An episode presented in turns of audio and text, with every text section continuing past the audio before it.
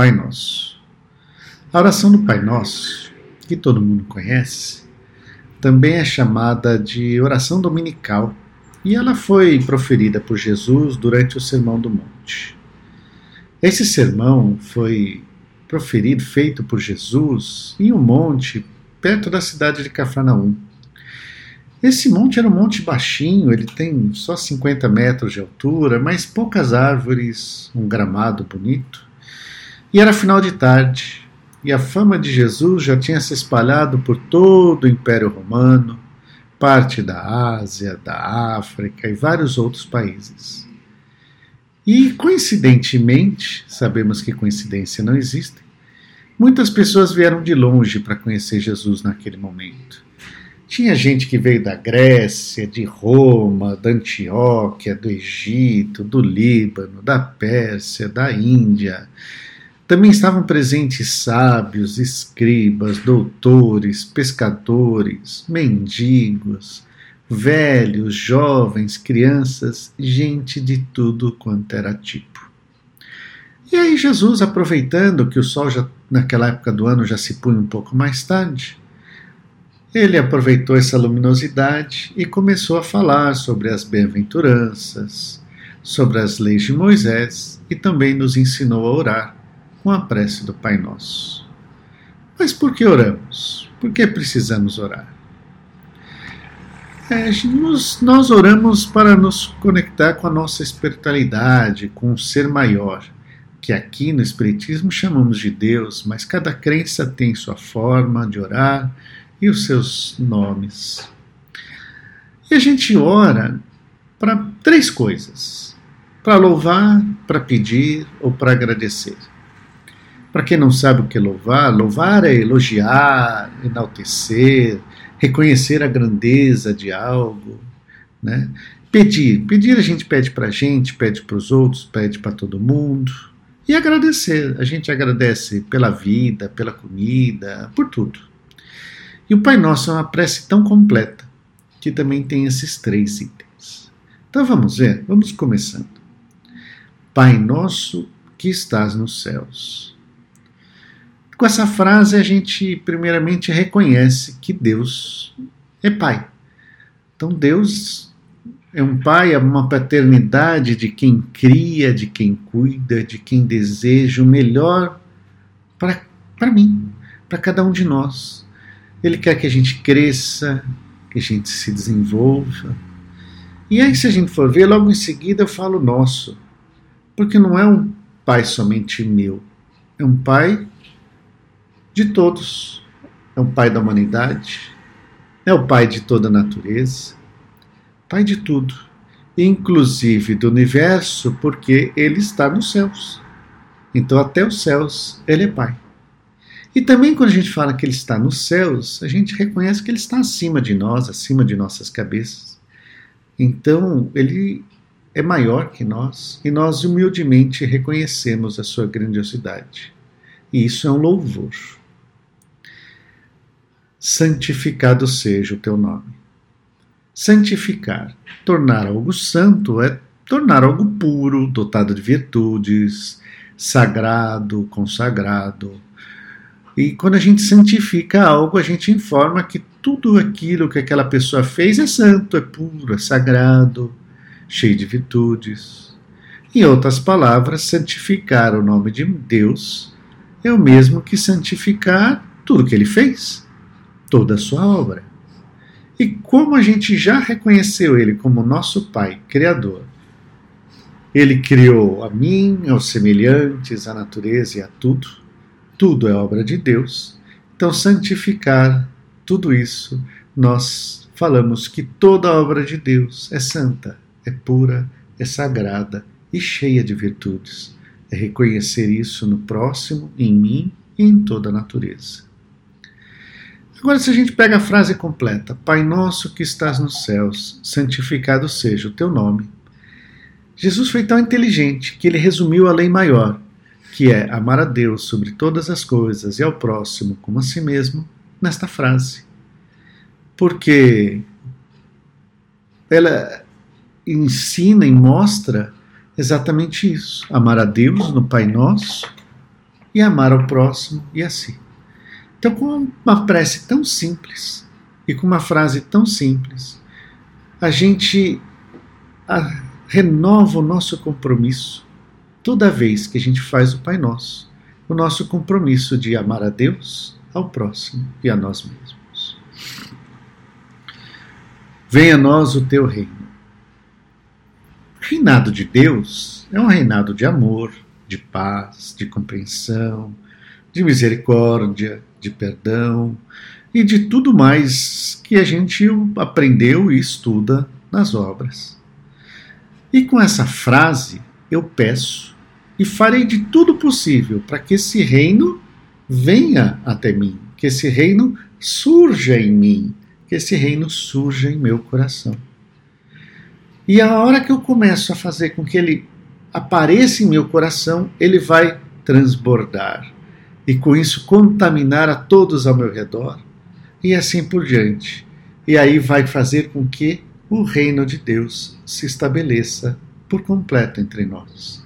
Então, com esta frase, eu reforço diariamente a vontade e o esforço que eu vou fazer para trazer o reino de Deus dentro do meu coração.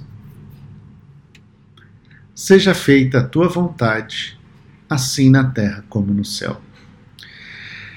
Bom, a vontade de Deus é clara, né? Ele nos ama e deseja o nosso crescimento, o nosso aprendizado. Esse é o desejo de todo pai amoroso, que seu filho aprenda, se desenvolva, cresça com honestidade e bondade.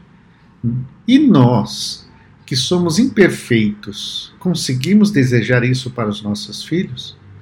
O que pensar de Deus? Um pai perfeito para conosco, seus filhos. Então, apesar dessa mensagem ser clara, que ele quer que a gente cresça, desenvolva e aprenda, a gente tem muita dificuldade de entender e de aceitar essa mensagem dele. Por isso que toda vez que a gente ora o Pai Nosso nessa frase, a gente pede que essa vontade divina também se estenda em todas as criações, na terra e no céu encarnados e desencarnados, pessoas com nosso afeto e nossos desafetos. Queremos que todos recebam o mesmo amor, o mesmo desejo de crescimento e de aprendizado, indistintamente. O pão nosso de cada dia nos dai hoje. Essa é mais fácil, né? Porque fala dos dos bens materiais, do pão nosso, que representa o alimento, mas na realidade representa tudo aquilo que é necessário para a nossa subsistência aqui na Terra, né? todos os bens materiais necessários para que a gente continue vivo aqui na Terra. Mas a gente sabe que isso não cai do céu. Então precisamos trabalhar para obter isso. E ao fazer essa frase, nós estamos pedindo meios materiais para obter os bens que precisamos para a nossa vida aqui na Terra. Pedimos trabalho, amor ao trabalho, trabalho sem inveja do que o outro tem, algo que eu não tenho, um trabalho que produz algo para a sociedade, ajudando na obra divina, na criação divina. E ao mesmo tempo, agradecemos por termos este pão tão importante e necessário para cada um de nós. Perdoa as nossas dívidas, assim como perdoamos aos nossos devedores. Oh, lição difícil. Perdoar é tão difícil que Jesus ainda reafirmou várias vezes, né?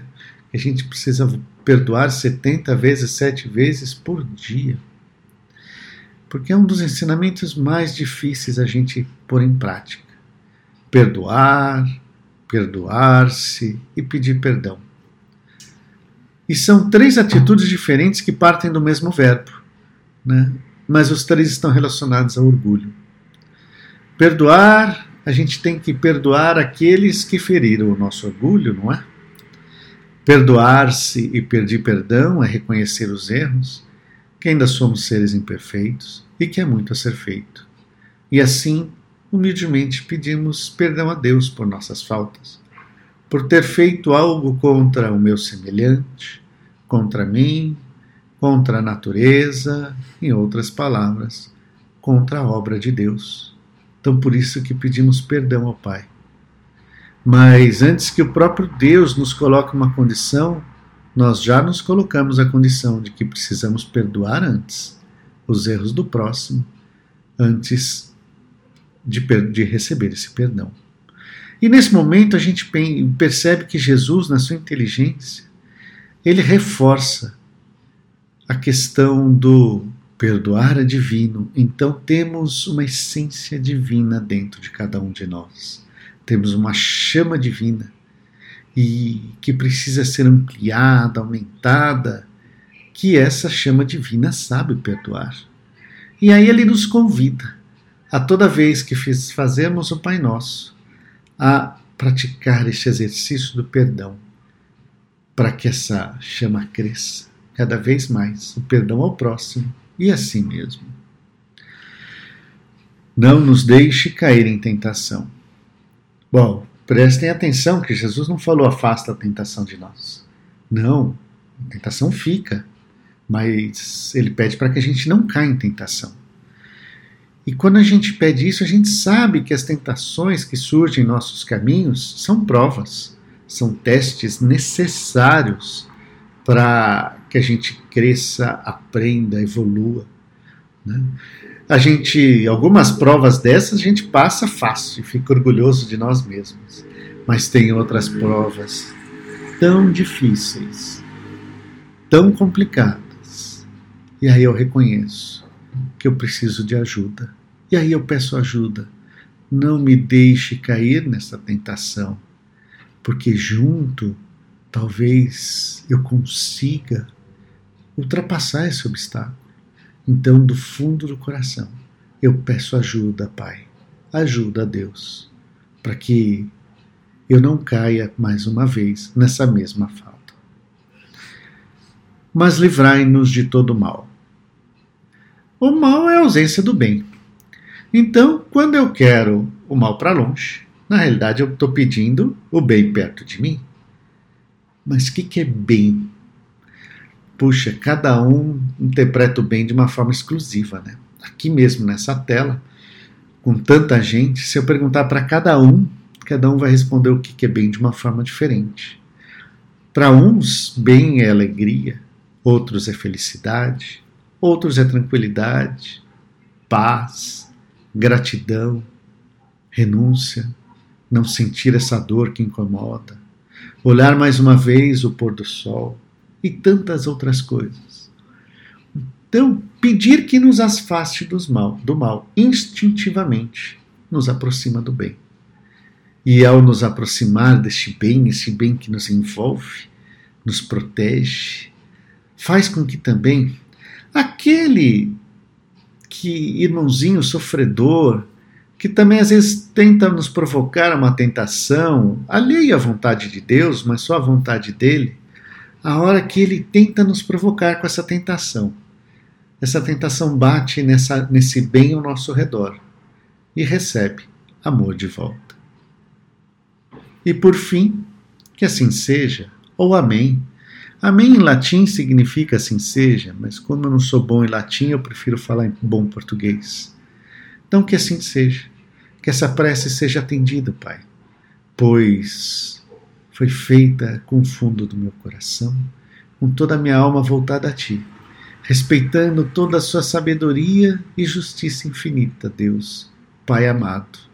Que assim seja.